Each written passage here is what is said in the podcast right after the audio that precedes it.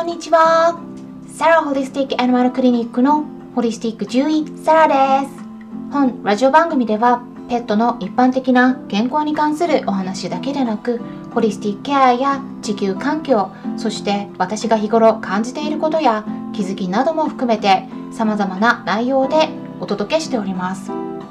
まあ、今回はですね、アドラー心理学シリーズ第2回目ということで、ペットの引きこもりについてお話ししてみたいと思います。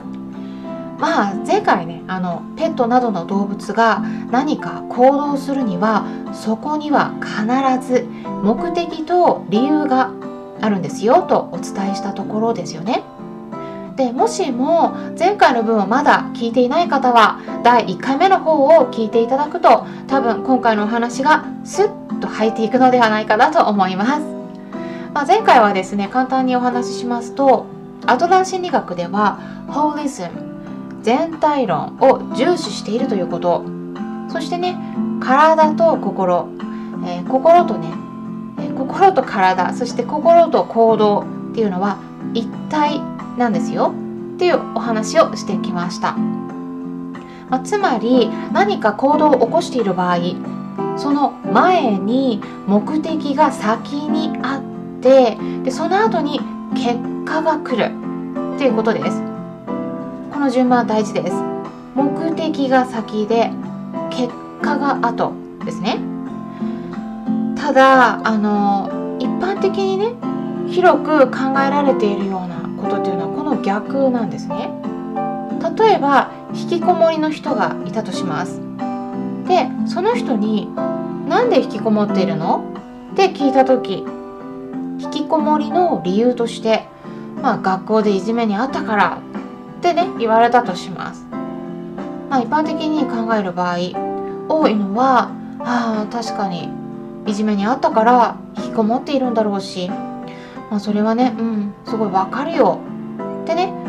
考えませんか、まあ、そうするとまず最初にあるのは原因なんですね。でその原因のせいで結果が起きているという考え方になりますよね。原因が先でその後に結果が来る。これって西洋医学と同じなんですね、まあ、西洋医学の考え方、まあ、だからねお医者さんのほとんどはまず先に原因を探そうとします。まあでもねアドラー心理学の方に話を戻しますとうん、これではねこちらではそういうふうに原因が先に来て結果が後に来るっていう考え方じゃないんです。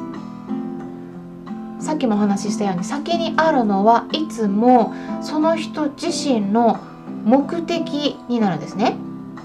目的が先で結果が後です。なのでまず最初に考えるべきなのはその引きこもりの場合引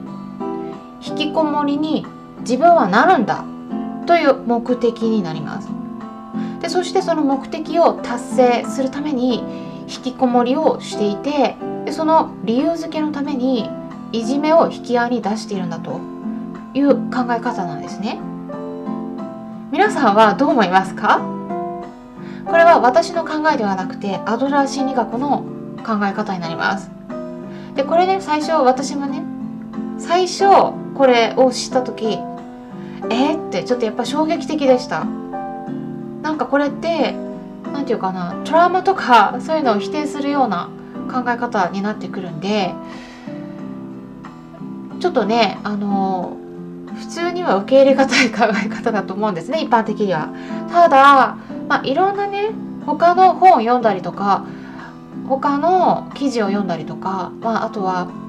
そういうカウンセラーのようなちょっと勉強会とかね私も参加したりしてるんで、まあ、そういうのでねセミナーとかで話を聞いたりするうちに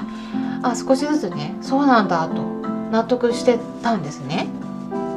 なので最初はねちょっとやっぱ受け入れがたいのはあると思います。でそれでこれを動物にも当てはめられるかどうかちょっとね考えてみました。例えばあの特に猫ちゃんに多いんですけれどももう全く外に出たことのない子いますよね。まあワンちゃんもねたまにいます。あのお散歩が嫌いとかね。でもそれってあの、まあ、ずっとねお外に出ない生活をずっと繰り返して何年も経つともうねお外に出るのも怖くなっちゃうんです一歩も外に出たことがない場合はもうお外がどんな世界かわからないですねだから外に出たら何が起きるのかもう想像もできないからです。で外に出た場合はもういろんなね聞いたこともないような音を聞いたりもするようにしますよね。でそうするとなんかこう何が起きてるんだろうって。なんかもう自分にちょっと攻撃してくるかもしれない。何かがもうなんか来るかもしれないってこうちょっと思うわけです。でそうするともう心臓がドキドキドキドキしてもう震えちゃったりするんですね。あとはもうなんかこうコンクリートの上にねあのいると そのコンクリートにね足跡が残るんですよ。なんでかっていうとあの肉球でねこう汗ばんでくるんで肉球が。緊張で汗ばんできちゃうんですね。まあそんな感じで。す、まあ、それが普通の動物の心理ですよね。だからあのお散歩デビューの時とかもそうなっちゃいますね、うん、結構ワンちゃんとかもへっぴり腰でもう全然動きたがらなくなっても硬直しちゃうんですよね。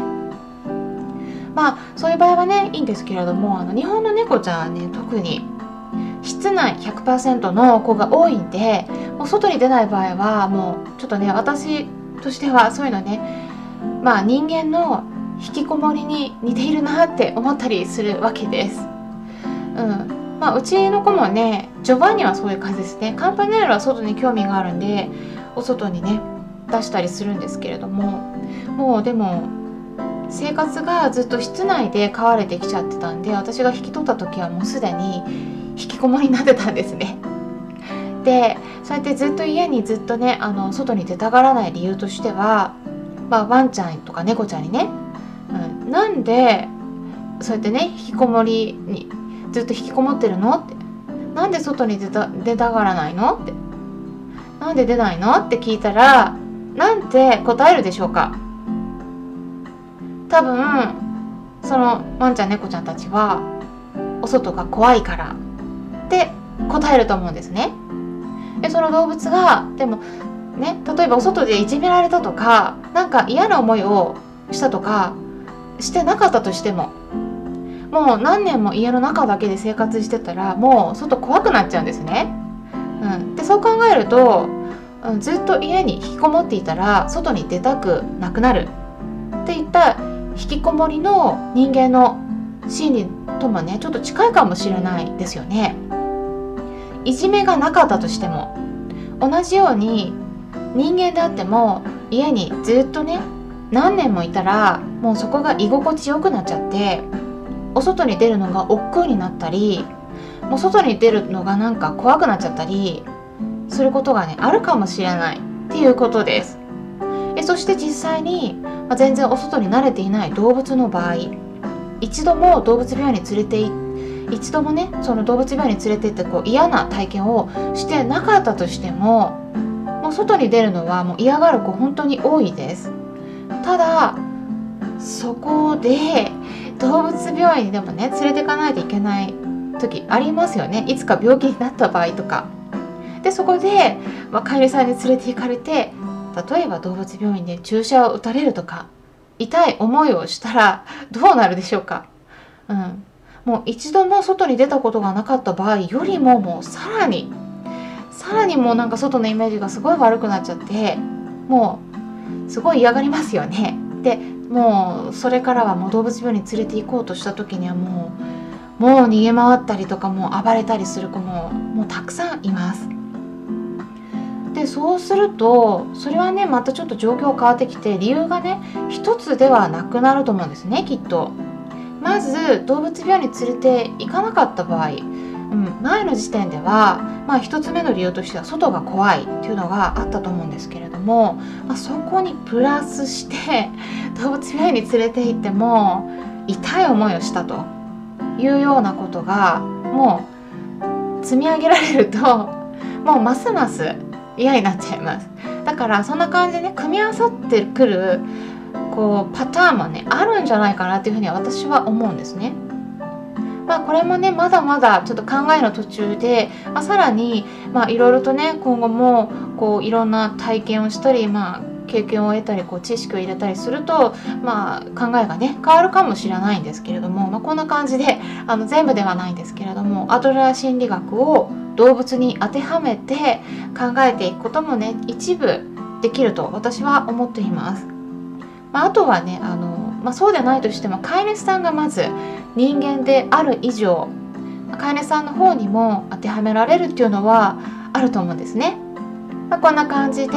今回はアドラー心理学をペットにも当てはめられるかお伝えしていきました動物が行動を起こしている場合そこには必ず目的とか理由がありますですから何か問題が起きている場合は私はね皆さんにどうしてそんな行動を起こしているのか考えてみてくださいっていうふうにお伝えしているんですね。その目的とか理由が何なのか考えることで解決策が出てくる場合があります。参考になったという方はよろしければいいねボタンのクリックとかフォローもしていただけたら嬉しいです。今回も最後まで視聴していただきありがとうございました。それではまたお会いしましょう。ホリスティック獣医サラでした。